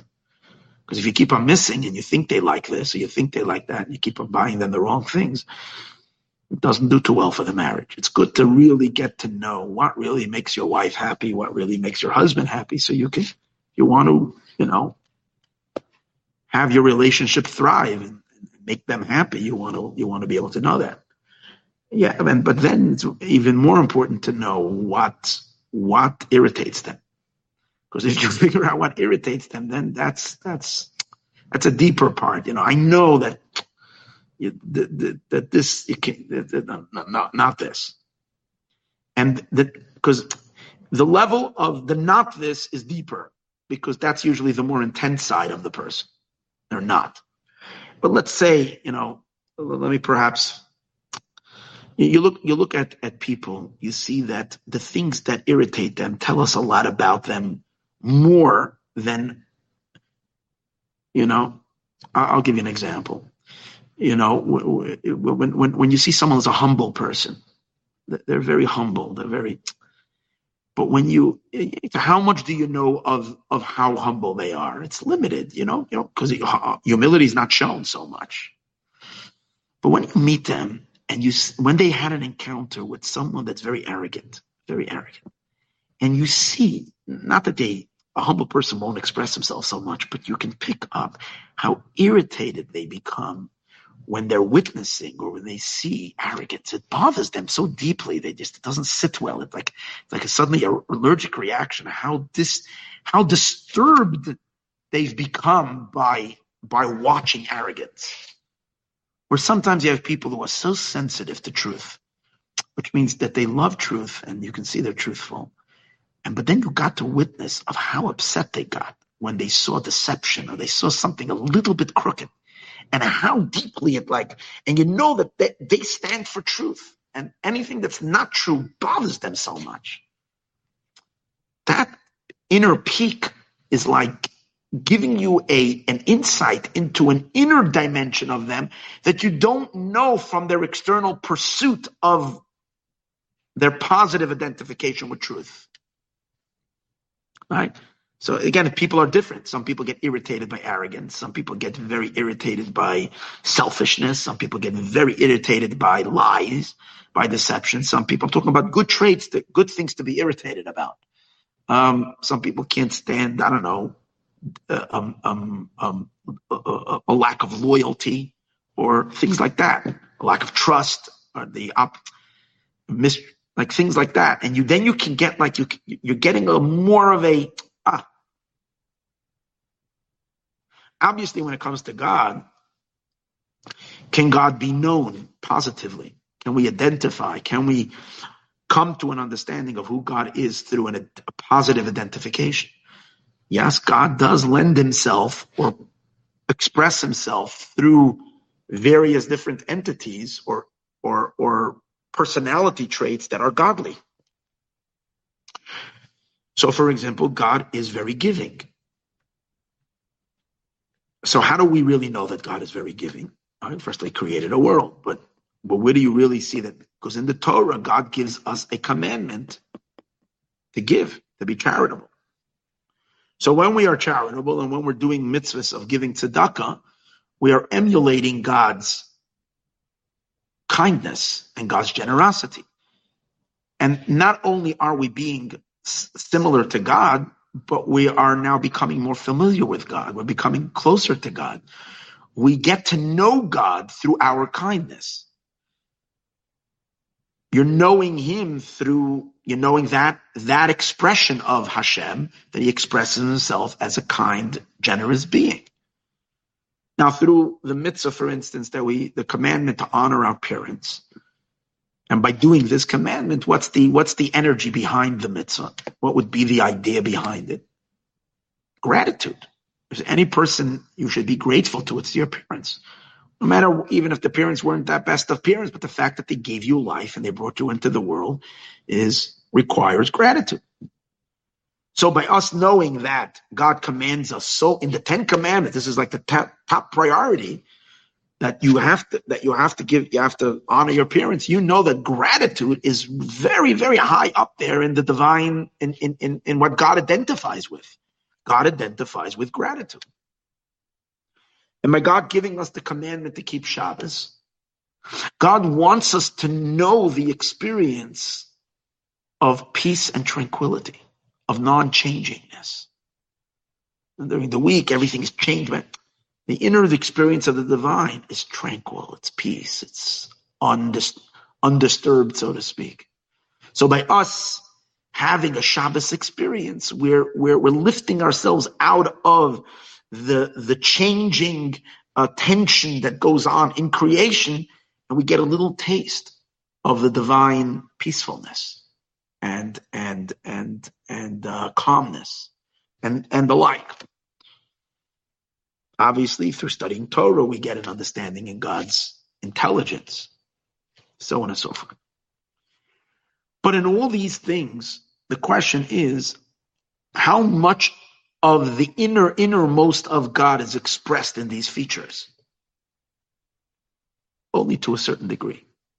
Because these, all the, it says in, in Kabbalah, it says that all positive commandments come from God's kindness. Kindness means your ability to to re- express yourself, to reveal yourself. Every revelation of a person, a revelation or any entity, revelation means already exiting your, your, your, your, your, your stepping out of your inside and going to the outside. And whenever you're going to the outside, it's already less than who you are in your inside. It's always, that's always the rule. So whenever there is a flow, an outward flow, an expansion, an expression, a revelation, it's weakening whatever it is that's going to that is expressing itself compared to the way it is in its inner being. So God's kindness is expressed in the 365 positive prohibitions. But on the other side, there's God's power of Gevura, God's might, Gevura. And what's Gevura in its source? His might and its power is God's inwardness. As God is unrevealable, unknowable, as he is his intensity, as he, as he is within himself, utterly unknowable. So that level does not express itself in any yeah, in any positive identification. Can we have any access to God's transcendence as he is completely inward in himself? Well, that can't be known through a positive definition. You can't say he's kind, he's he has gratitude. God is awesomely peaceful. God is um, wise uh, I don't know, all these various different traits that you can pick up from the positive commandments. And by understanding appreciation and appreciating the, the underlying current behind all these commandments. That gives you, that gives you insight into God's expression. But God's inner self, as he stands for himself, that cannot be known. So how do we, can we know God in, in a transcendental way? So the philosophers speak of the idea of you get to know somebody or something. Anything that's very lofty, you can't know it through defining it, but you can get closer to it by knowing what it's not. By saying it's not this and it's not that, that's giving you some kind of, some sort of a sense of what it is, even though you don't really know fully what it is. But by negating what it's not, it's already connecting you. You have some relationship to it. So always the, the knowing, the knowing through a no is connecting you much higher than knowing through a yeah. Although when you're knowing through a yeah, you're knowing it much better. Because when I can identify it, then I can explain it, then I'm really, then I'm really grasping it. If I, all I know about it is that it's not this and not that, then it's still aloof but it doesn't mean I'm not knowing. I'm sensing it. I'm becoming attached to it. Yet, yes, it's above me, but I'm touching something very high. So in God himself, there is these two sides of him. As God reveals himself through positive identification, but that's considered, so to speak, the weaker element, the more external aspect of the divine. And then there is the inner, utter godly infinity of God that's not transmittable or communicatable. It doesn't come out in any positive expression. But over there, it's only in no and what he's not. And just like it is in study and learning, we can study his yeah and we can study his no. Two ways of studying, of knowing. The same as in experience. In mitzvot, God doesn't only want us to study him intellectually and connect him, God wants us to experience him fully. So in a positive commandment, it's not just that we learn about gratitude, but by the fact that you live a life honoring your parents, you become, every cell of your being becomes a being of gratitude. And then you and God sync together because God is full of gratitude. To anything, anything anybody does, God has so much gratitude for the fact that you did it. And God wants to inculcate that into each and every one of us. So when we honor our parents, then again, it's not just a, a, an understanding of gratitude, it's living gratitude.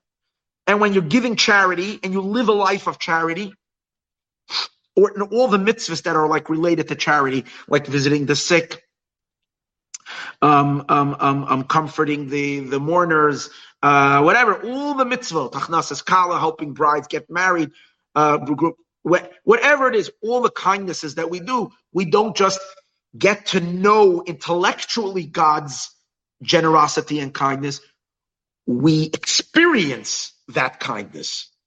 We enter into the kind flow, into that, we, we attach ourselves to God's kindness. And every fiber of our being becomes infused with generosity. So we are fully, and we're keeping Shabbos we, we, we, we enter into the divine zone of, as we spoke earlier, of peace, tranquility. And we get to know that side of the divine, that element of the divine through the positive commandments. But then God says, I have a much deeper side, a much deeper side. I want to show you the more intense side of me. But for that, there's no way you can tap it through yeah. So let's do a little bit of no. So God surrounds us with things that are antithetical to him. And God says, I'm not that. I I really don't. Oh, that's lie. That's deception. That's even such subtle deception. Keep away from that. I really don't like that. So now I know that he's not that. I, I can't know his truth because his truth is so high, so deep, but I know how irritated he is by the by by the not that. So God intentionally creates all these, all these entities within the world that are opposite of him so that we can get to experience him on a, such a personal, deeper level. So when we're faced with all kinds of evil inclination and desires and lusts and and and and and, and hatred and animosity and jealousy and greed and all these things. And if you want to live your life according to God's will, you have to shut down these feelings and you have to battle them all day long. God is giving you an opportunity to live and experience through no, through a, through an act of no, not an act of yeah. And as a result of that, to become so attached and to become so so aware of who Hashem really is on such a deep level. Now, obviously, while we're living life and we're just seeing the dark stuff and we're saying no to them, while we're alive in our bodies, we're just, we're not recognizing what's really happening over here. That our souls are becoming so, so attached and so aware of God's transcendence. Because what we are mainly seeing is the, is the ugliness of the dark things, the, the impurity of the things that are around us. And actually it makes us sometimes crazy. It makes us miserable that we have all these dark desires and wants. But really, it's two sides of God. It's his yeah and it's and it's his no. And by us practicing the no and being that the no of the divine is so much bigger than the yeah. What do we mean by that? That which we can God's inner self that is not expressible into anything. The mystery of Hashem is so much more than the external of him that expresses itself in the, in the, in, in the yeah. So obviously we understand why there is so much more no than there is yeah why there are so many more prohibitive commandments than there are positive commandments. Hashem is really wants to make us become so, so unified with Him. With not just His external being, but with His inner being, who He truly is. And to enter into that zone of who He truly is, it's like, as we go back to a relationship, a, a husband and a wife that have been married 30, 40, 50 years, they on the on the uh, uh, they really and have to have a, a good marriage and care about each other. They have this like real sense of each other's soul, and they know beforehand she won't like this, and in that what she won't like is deeper than what she will like. It's it's this the, the, the there's just something there that, that you, you're sensitive. You're sensitive to the tiny nuances of what she doesn't like or what he doesn't like. So through the nose, we become so much deeper in our marriage with God than through the yeah. And God created a whole world with a bunch of no's and garbage just for us to be able to experience with our physical bodies. That's the point. That's why all these things are here in the physical, but they're, they're, they're basically just each one is a pointer to help us point. Each one is a lesson to get to know God. And when we say get to know God, that our physical flesh gets to know God. When our physical flesh has to refrain from doing something it wants to do, but it knows that God says no, the physical flesh is learning something, not your brain, not your intellect. Your flesh is getting to learn something about God's inner truth, inner inner unexpressible self that is that, that is being communicated in this act of the no through this object that you have to reject or through this action that you have to make or through this non-kosher piece of meat that you have to say no to so once we have to understand that principle now we're going to go back and understand why when Mashiach comes, there is going to be this one level, this one piece of meat, or one big bull that's going to be shechted in a way which, according to the world now, it's not kosher. But through the mechanics that we discussed earlier, it will be revealed then that it is it is kosher, and that is related to to exactly this point. What is going to be the novel? You see,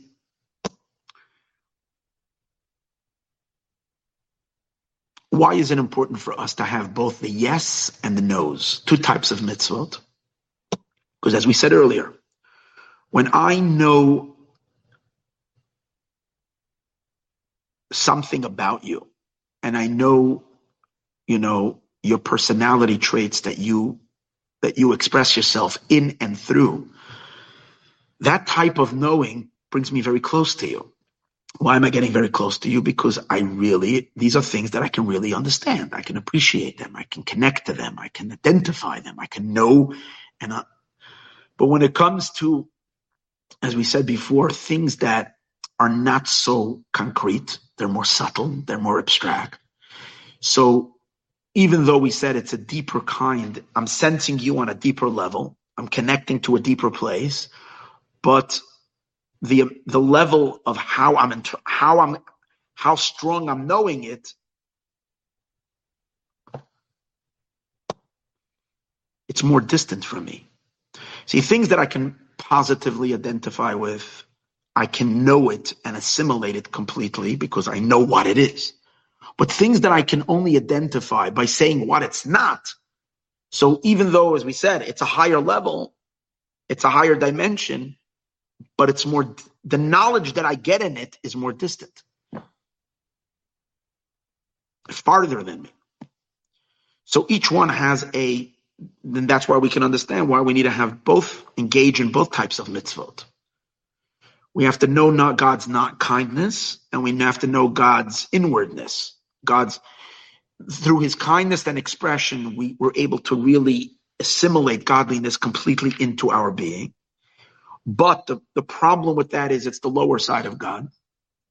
And through knowing him through the prohibitive commandments, we're getting to know him on a much deep, on a much, we're getting to know a much higher level of him, but it is re, it is remote. It's a little distant.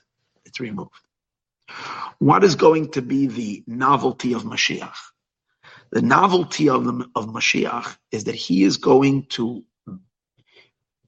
enable a, a communication coming from God where God will transmit his inner, hidden, unknowable, indescribable, indescriptive self that you can only know through a know, and yet we are going to be able to perceive it in a pot with a positive identification, in a yeah, not through a no. So there is going to be both the qualities. We're going to be able to fully integrate it and fully become, you know, a, di- digest it, fully absorb it, and yet it's going to be what is utterly unabsorbable and unknowable. It's going to be an absolute paradox. What you, what is, what is impossible to know, what is hidden beyond hidden, what can only, what can only be perceived through, through negation, yet Mashiach will bring that in yet in a yeah, not in a no. Maimonides says about Mashiach, he says that in those days, the people are going to be so wise. Yisrael, Jewish people will be so wise, and again, that knowledge then will be passed to the world. But the Jews will be so wise that they're going to know they're they're going to the yasigo. These are the words that Maimonides says. They're going to know the hidden things. The yasigu das boram. They're going to comprehend the mind of their Creator. The divine mind will be understood by the human mind.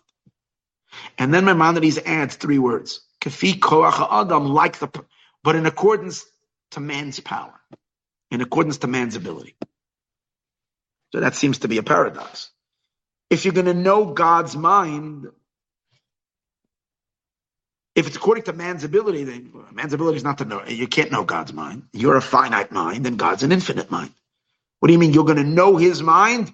So if the Rambam would have just said we're going to know his mind, we would be like, wow, that's super. But he kind of ruins it when he says, but in, in accordance to man's ability. Okay, so do we really know his mind? If we're only knowing it according to our ability, then we're not really knowing his mind. But the Rebbe says, no, no, no. What Rambam is saying when he says according to man's ability is not to diminish it. He's actually only increasing it. You're going to know God, but knowing God means in a way of the only way you can know him is through abstraction, through saying what he's not. You can't know him through a, because he's unknowable. And yet we say no, accordance to the accordance to the power of man, which means the unknowable will become knowable. What was impossible to, he will make it. And that's exactly what we said earlier about the secrets of the Torah. Remember we said when we spoke about what, what's going to happen when Mashiach comes. Till now, we study Torah with our minds. We perceive whatever we can identify in the Torah.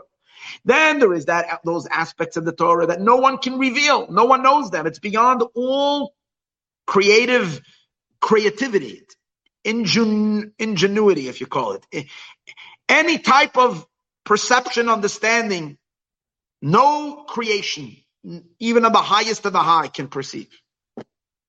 Yet, what's going to happen? God will teach us Torah from that level. Teach it to Mashiach through prophecy, and from prophecy, it will go into his intelligence to know what's unknowable. But how will he bring it down through his intelligence? Including this law. So the point over here is what until now was only touchable through an abstraction is now going to be able to be conceived and understood through a the through a grasping, through a full integration. So how is that going to express itself? In law. A piece of meat that till now, when God when God presented you, generally, whenever we're presented with a desire, you're walking on the street and you feel that you're hungry, you haven't eaten all day, and suddenly you smell ah, a bakery and it just has such a good smell. It just pulling you. You just want, or I don't know, some place where they're, they're having really good barbecue, whatever, and you're like, ah. but you're trying to keep kosher. Let's say you started just a while ago so it's not like someone, someone like myself. Okay, it's almost not a temptation because well, I'm not going to not eat kosher because I never ate non-kosher, at least consciously. We don't. We're born with that. We live this way. Fine, but someone who just started keeping non, uh, keeping kosher just a while, just just doing it for three. Suddenly you're overtaking. You're hungry. You're about to go in and say nothing is going to happen. I'm just going to have this little slice of whatever. Uh, and you and, and, and but you remember, say the Torah says no. But what's really happening? What did we say earlier? What's really happening is to, is that God is revealing himself to you through that temptation. You, you're looking at it and we're, you're looking at it as something so ugly and so dark that you have a desire for what God says is abominable. God says lobster, I dislike it. It's yuck. so, so, so, so now, obviously, understand that whatever the lobster represents, it has spiritual meaning, but but also it's the physical lobster. God says no. God says, but I want you to experience that element, my dislike for the lobster. Right? So God says, now, how am I going to teach you that? I'm going to create within you a temptation for the lobster. So you're going to come in that within the you're going to you, you're going to meet this particular thing, and what you're going to do is you're going to take you are going to reject it because God said no. And by doing that, you're going to know me. Your body is going to get to know my unknowable me. But how? Through a no, not through a yeah. So this fish is a kosher fish, not the fish. This meat is a kosher meat.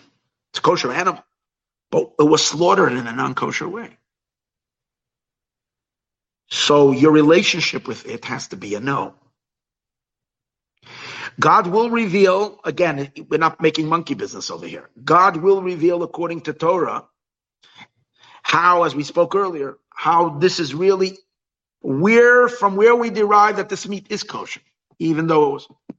But bottom line, something that till now was considered not kosher, which means the way you would interact with it would be with a no, meaning to say that what's hidden behind that experience is the deeper part of God that you can't know through yeah, you can, because everything is God. There's nowhere where God is not. That's that's the whole point over here. Every single thing is God. So if you're walking down the street and you're walking through and past a, a, a, nightclub and there's all kinds of stuff going on, then you might have a temptation to go in there and you're saying, well, this is so like unholy, ungodly, not kosher for a Jew to go in there and so on and so forth. If you would really recognize what's going on is God is just trying to reveal to you his holiness. How does your body going to know God's holiness? You're going to be presented with what's total opposite of God's holiness. And by you seeing that and saying, no, that's not holy and God does not want that, then you're, then guess what? Your physical flesh is connecting to Hashem's holiness.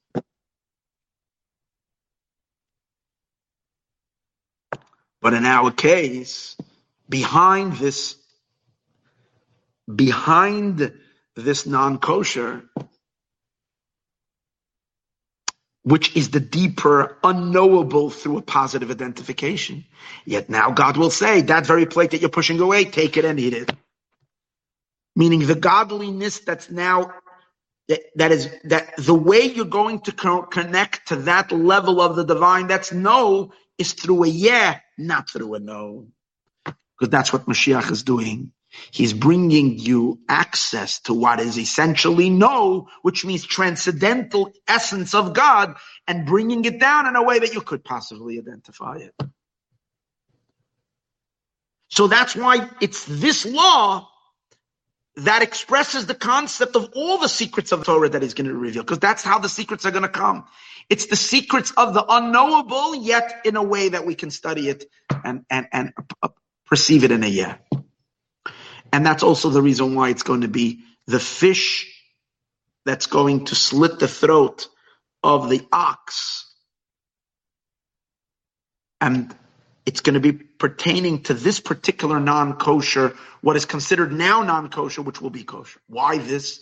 It could have been, as we said before, it could have been lobster. It could have been shellfish. It could have been pork. Could have been bacon. Could have been many things that are not kosher. Why this? Because everything else in Torah will stay the same. Why this particular case? Because it says that, here's the idea the fish and the ox. The fish represents a certain type of in in um, in the Sefer Likkutei Torah, which is the, the Lubavitcher Rebbe's great great great great great grandfather, the first Chabad Rebbe. He has a passage where he discusses the concept of this fight between the fish and the and the ox, and he explains it mystically. He explains that there's two types of of righteous, of saintly, of tzaddikim, two types of righteous people. There are tzaddikim that are called fish souls, and there are tzaddikim that are called um, um, like the ox, animal. They're both righteous. It's a metaphor for different types of souls. He says the art tzaddikim, and he gives an example like Reb Shimon Bar Yochai, you know, who is the author of the Zohar, who he was a soul from who resided in the in the in the in the hidden spiritual spheres. That's why he's compared to a fish, because a fish is, is belongs to the hidden aquatic range. You know what goes on in the ocean is hidden from us, unless you go scuba diving. Generally, there's a whole world beneath the ocean. It's beautiful, it's magnificent, but it's hidden. Most people will never see it unless you watch an IMAX or you go down into the hidden world of these of these creatures, magnificent creatures. So what does that represent spiritually? It represents people that live in a very, very high level of consciousness and a very high level of connection to God. And he says over there, these tzaddikim were people that they didn't even have to do the physical mitzvot as much. Like for, they weren't allowed to choose it. If you're alive in a physical body, you have to do all 613 commandments. But God orchestrated some of these great righteous people that they should be in a condition where even if they wanted to, they could not do the mitzvah. Reb Shimon Bar Yochai, we know, had to run away from the Romans, and he was hidden in a in a cave for 13 years. That's a nice chunk of life. And during those 13 years, the Alter Rebbe says he did not do the physical mitzvahs. He didn't make Kiddush Friday night because he didn't have a, a Kiddush cup. He didn't have wine. He didn't blow the shofar Rosh Hashanah because he didn't have an animal horn. And if he would have gotten these things miraculously, if God would have sent it to him miraculously, it wouldn't even be a mitzvah. Because a mitzvah needs to be done in a natural way, as we discussed in different places. So how did Reb Shimon Yochai not do all the mitzvot? He's such a tzaddik, and twelve. It's not like a you know for a month. He was for such a long time in a situation where we could not do those mitzvot. And the Alter Rebbe explains in that discourse that there are souls that are that are beyond their connection to God is so so spiritual. It's so high. They're in a constant state of of of, of bonding with the infinite, and they the way they connect is through mystical uni, unifications that they do in their mind, and they're like fish that swim like they swim into the infinite. Very few souls like that, but there are such souls. There's millions of such souls, but not too many of them inhabit the earth, come down into this world. There are such tzaddikim. Then there are the more grounded righteous people that are more down to earth and they serve God in the very physical. Their primary service is the service of Torah and mitzvot down here in the grounded physical world. So, what are these two dynamics really in truth?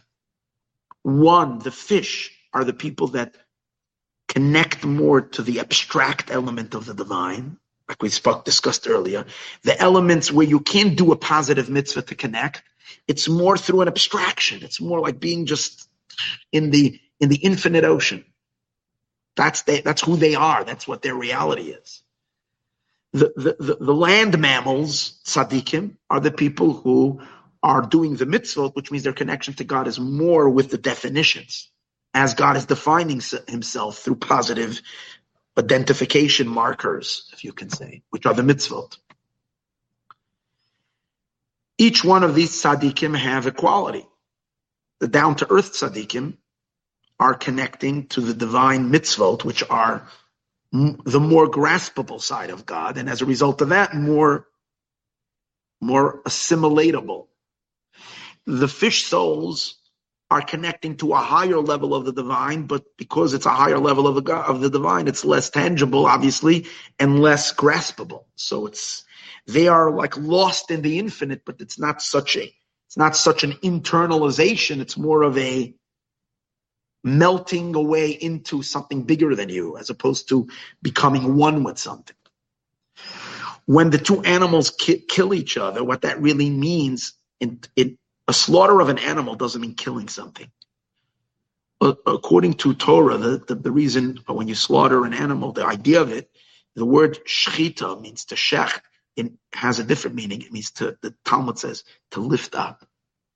So when the fish slits the throat of the animal, means he's elevating these righteous people who were their entire work, they were laboring in this type of labor, of the of these mitzvot, they, the fish will sweep them up into their mystical experience. On the other hand, the mammal, the, the, the ox, will bring the fish down by killing the fish and connecting it to all the to the other type of service, which is more definable. Each one will pass on to the other one its qualities. So they will become now interwoven and interlocked. And there will be this incredible unity between the two. Comes out that in this marriage, so to speak, between the fish and the and the ox, is really this whole idea that once the ox is experiencing what the fish is experiencing, but because it's an ox, how is it experiencing it? As we spoke, not in a transcendental way of losing itself in it, but in a way of internalizing it. That's why it's primarily with the fish and the ox that the ox meat is even though the fish is going to elevate the ox to where the fish is, that's the point. It's not going to be in a manner where the meat is not kosher, which means it's going to be elevated to a no. It's still going to remain in a level of a yeah in an identifiable state in which we will be able to then uh, eat that meat and connect to it in a way of far more assimilation and integration. Because that's the magic of Mashiach. That's the power, the divinity of Mashiach. He makes the impossible possible. Now we'll finally conclude, even though I've packed a lot of information into this class, we'll finally conclude with one more connection. We spoke about that another element that's going to happen in the days of Mashiach is that the the person who killed someone accidentally is going to have many more cities to run to to protect himself. And I asked the question, who needs? We asked the question, who needs? Those days, you need extra three cities, refuge. Come on, we won't need any cities. There's going to be much less death and so on and so forth. So take a look how how, how the Torah suddenly becomes so mystical. It becomes so so about God, not about. You see how how our fleshy eyes see things so material, so so here, but how it's so much deeper. Let me ask you: in a world before, in a in a in, a, in an existence where there is no creation and there is no world yet, what does it mean? A murderer, someone who's a, what we call a makanef, someone who killed someone and he's running to a a, a, a city of refuge. There is no world. There are no murderers. There's no evil. It all doesn't exist yet. Like, just like we discussed earlier, but here I'm zeroing the question particularly over here. And this is what it means. The one who's murdering someone, accidentally in the case, if we trace it back to the world of the divine, if we trace it all the way, all the way, all the way back to its origins of origins in God, it's a divine concept. It has nothing to do with a person, you know, not, you know, you know, it was the story where who's the who's the who's the actor that by mistake shot the this girl sadly this year. He fired off the gun accidentally, the, the armor or whatever, forgot to take the bullet out, and it was supposed to be forgot already the guy just a few months ago we had that story. Very tragic. That's not what we're talking about. In in its origins of origins. It's it's frightening what I'm going to say now. The accidental murderer who's killing Makanefesh is is a feature in God Himself. Yes, I'm going to say that again. It's a feature in the divine Himself. What is that? We spoke earlier that God has two sides. Chesed means where he is expressing himself. He's flowing outward into existence, into the world, into cre- into creation. Then there is a, a, a, an opposite side of God that says, hey, God, hey, where you going? You're higher than all of this. So instead of the energy flowing out, you're, you're beyond, you know, just be within yourself. So the that nuance, that mode in God that is saying that's calling for inwardness, the introvertness of God versus the extrovertness, right? We might say. The introvertness is considered on the subtlest of subtlest of levels, makanefesh. Why? Makanefesh means a, a murderer, God forbid. Why? Let's understand something. Because what is life? Life means a soul going into a body. A soul, when, when you, God forbid, when someone kills someone, did you murder the soul? You didn't murder the soul. What you did was you took the energy out of the container, out of the body. You were a person killed someone else. A soul was residing in a body, and now the soul was extracted from the body. The body dies, but the soul goes on living. It's a terrible crime because God wants bodies down, and souls in bodies. Now let's look about the cosmic soul of all of creation. That's God. God's soul coming into a body means that God flows into the universe. He flows into existence. He flows from non-beingness into beingness. But there is a contrary force that says, no, don't go in, return back into yourself. That's called makanefesh. That's God's introvertness because that's what's above and beyond and outside of existence. That's the mysterious hidden part of God. Now, when we take, when we say that this murderer, it's hard to say, this needs to go into the city of refuge, what does that mean? It was the Rebbe, only the Rebbe could think of this. This is like crazy. What does it mean he has to go into the city of refuge? The Torah is called the city of refuge.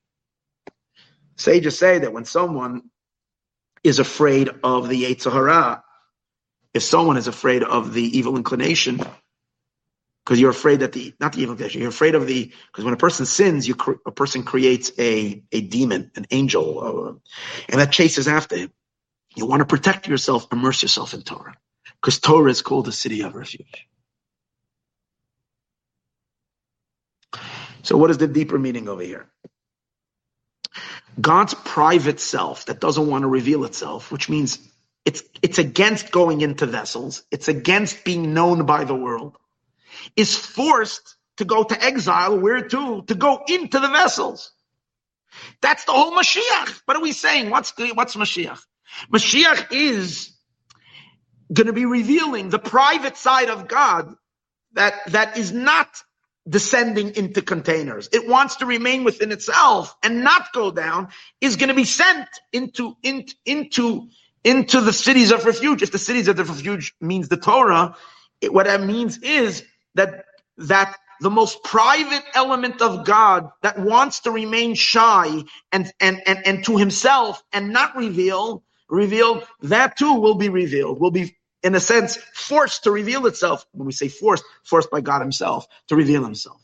And that's the awesomeness. And that's why that too is where Torah is changing when Mashiach comes, where we have six and now there's another three because Torah will expand because we will now have an ability in Torah not just to know the expressive side of God, but to know the non-expressed side of God. So Torah will be adding on three more cities corresponding to the Chabad, Chachma Bina Das, which will then be a whole new level of Torah, which will allow us to bring the Makeh Nefesh, the element of the divine that is not willing to descend into vessels, and yet that too will come into vessels and be revealed in this world. And that is the new Torah of Mashiach. So, there is a lot to look forward to. There's incredible, incredible, exciting days coming. Meanwhile, until we get that new revelation, we should gobble up whatever is already was already revealed, whatever was already taught. Because all this knowledge that we study today will be very helpful when we need to gain deeper and higher insight, because we'll be already a couple of steps ahead. We won't have so much catching up to do. Because God might just say, first, before I give you the new one, you know, I think you got some, some, some of the old stuff you didn't learn yet. First cover that, then come back. So we want to be ready. So we shouldn't waste time. We should study as much Torah as we can. Um, so we can be ready for this awesome, awesome, awesome revelation. We should, uh, and we should merit all of this in good health very soon. Let's just say today. Thank you.